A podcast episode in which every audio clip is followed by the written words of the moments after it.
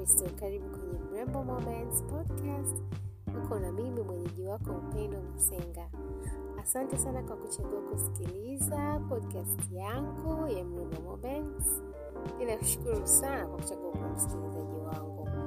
So Mrembo Moments Podcast ni maalum kwa ajili ya mrembo wa Kristo, yani binti ambaye ni ameokoka, anapenda Yesu lakini bado hajaolewa. So tuko hapa kwa ajili ya kujengana, kuwezeshana, kutiana moyo, kupeana maarifa ya namna ya kuwa mrembo wa Kristo. And leo ninakuja na episode nyingine ambayo inazungumzia kuhusu mrembo na kipawa. Kama umekuwa ukifuatilia kwenye social media zangu, nimekuwa nikizungumzia sana kuhusu kipawa hivi karibuni na nimezungumzia kipawa ni nini, nimezungumzia kipawa, sababu hasa ya Mungu kutupa vipawa sisi kama wanadamu, na nimezungumzia vitu vitatu kuna kwamba kipawa kipo kwa ajili ya kumtukuza Mungu, lakini pia kipawa kipo kwa ajili ya kuleta majibu ya changamoto kwenye jamii. Yani kipawa lazima kiwe suluhisho kwa changamoto fulani au shida fulani, lakini pia kipawa Mungu ametupa vipawa ili tuweze kujikimu kiuchumi. Kwa namna yoyote ile, tumesoma hatujasoma, tuna viti, tuna vyeti, kipawa ndio mahali pa kuanzia. So basically kipawa ni kama mtaji. Sasa basi, kupitia episode yetu ya leo, napenda tuzungumzie mm, maswali nane ya msingi ambayo unaweza kujiuliza ili kuweza kutambua kipawa chako. Swali la kwanza, kama pesa na muda visingekuwa kikwazo, ungependa kufanya nini maishani? So kuna wakati tuna kuna vitu tunavifanya sababu tu ya pesa, kwa maana kuna kazi tunaajiriwa, tunakubali kuendelea kubaki kwenye kazi kwa sababu well, tutalipwa mshahara mwisho wa mwezi na unahitaji mshahara ili uweze kuendesha maisha yako, na kuna vitu uh, tunashindwa kuvifanya kwa sababu tuna excuse ya muda, nimebanwa, siwezi kufanya hiki kwa sababu nimebanwa na muda. So kama pesa isingekuwa ishu tena na muda ungekuwepo, uko huru na na swala la shida ya pesa au shida ya muda, ni kitu gani ungefanya na maisha yako? Ningependa ujiulize ili mambo ya chini, tafakari, utapata jibu. Swali la pili, je, ulipokuwa mtoto ulipenda kufanya nini?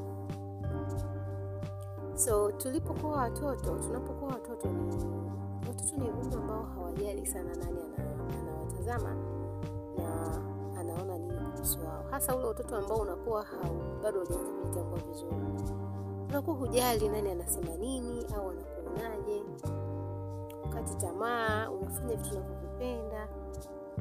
Kwa hiyo nataka urudi nyuma, enzi zile za ule utoto, vitu gani ulikuwa unapenda sana kufanya ukiweza kutambua vitu gani ulikuwa unapenda kufanya, itakusaidia kupata picha kidogo ya kipawa chako, kwa sababu tunapokuwa watoto hatujali sana watu watanionaje, tofauti na tukishakuwa watu wazima, tumekutana na experience nyingi hasi, tunaanza sasa kujiuliza uliza, watanionaje?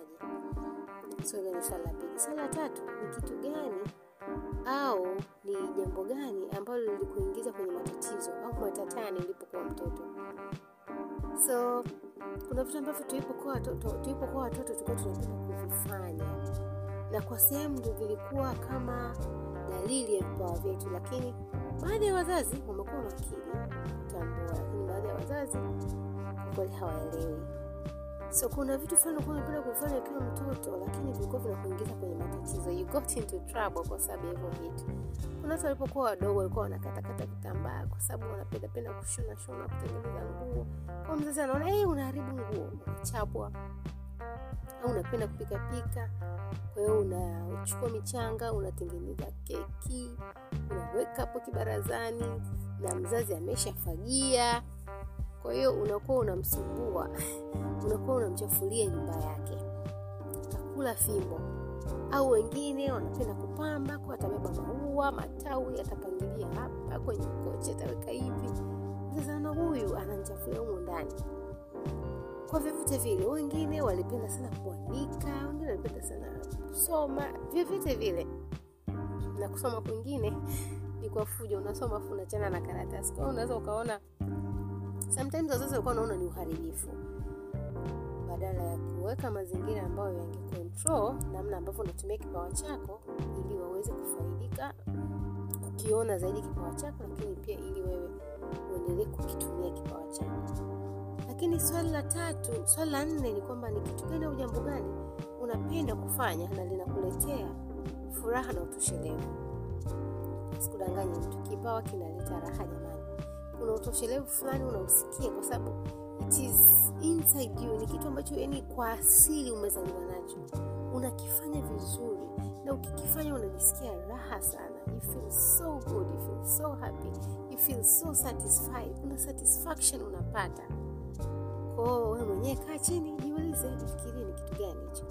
Lakini pia swali la la la, la, la, la, la tano ni kwamba ni kitu gani au ni jambo gani unaweza kufanya hata usipolipa kipawa bwana kwa jinsi kilivyo na nguvu kubwa katika kusukuma kukifanya.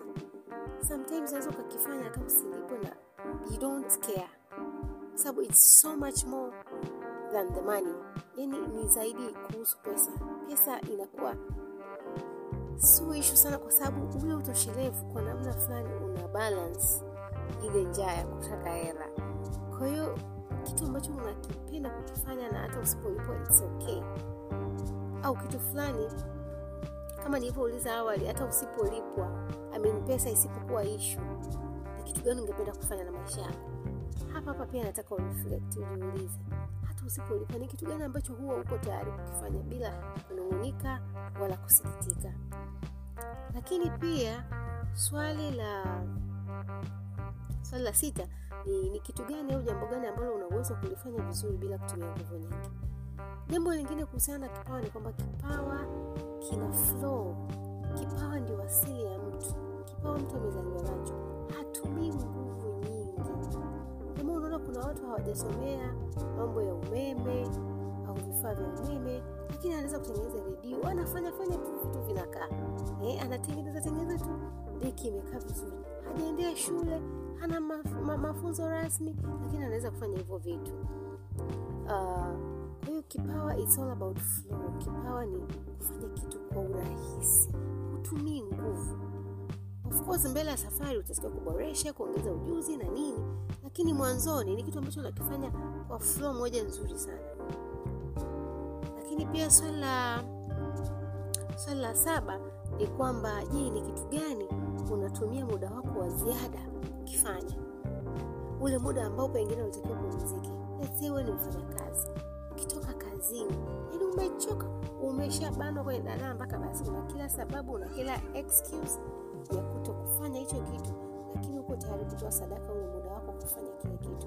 Kwa sababu kuna namna kimekaa moyoni mwako kiko ndani yako kina flow kwenye damu yako. Unajua kuna ule kuna ule msemo kwamba yani hata ukinichanja damu utakuta kitu fulani. Kipawa. Yani you don't care kwamba umeshachoka unatakiwa kupumzika lakini uko tayari kufanya hicho kitu.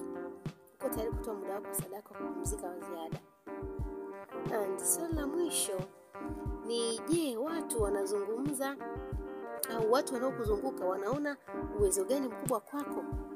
Watu wanaokuzunguka wanaona kitu gani unaweza kitu gani wanakusifia kitu gani wanakupa feedback nzuri kwamba bwana isi yani wewe kwenye kitu fulani unafanya vizuri sana.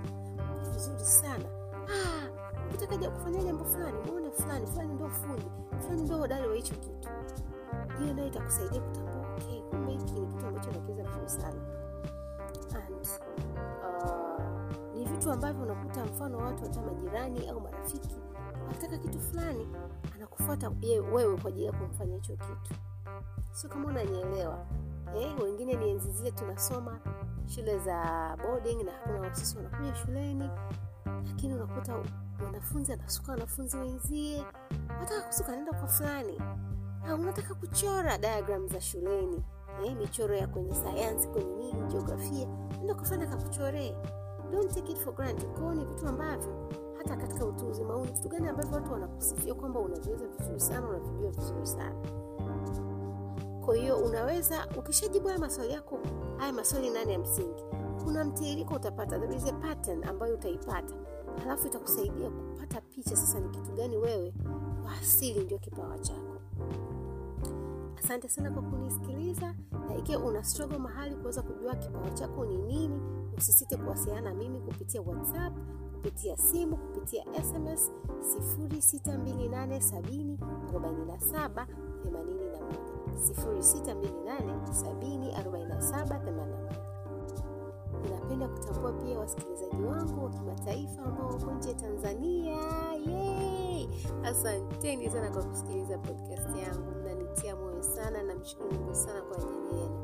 Mnaweza pia kuwasiliana na mimi kupitia whatsapp to plus 255 628 70 47 81 plus 255 606 plus 255 628 70 47 81 karibu sana mrembo wa kristo nitafurahi sana ukiweza kugundua kipawa chako ni nini na ukiweza ukaweza kuanza kukitumia. Mungu akubariki sana ninakupenda. Babaye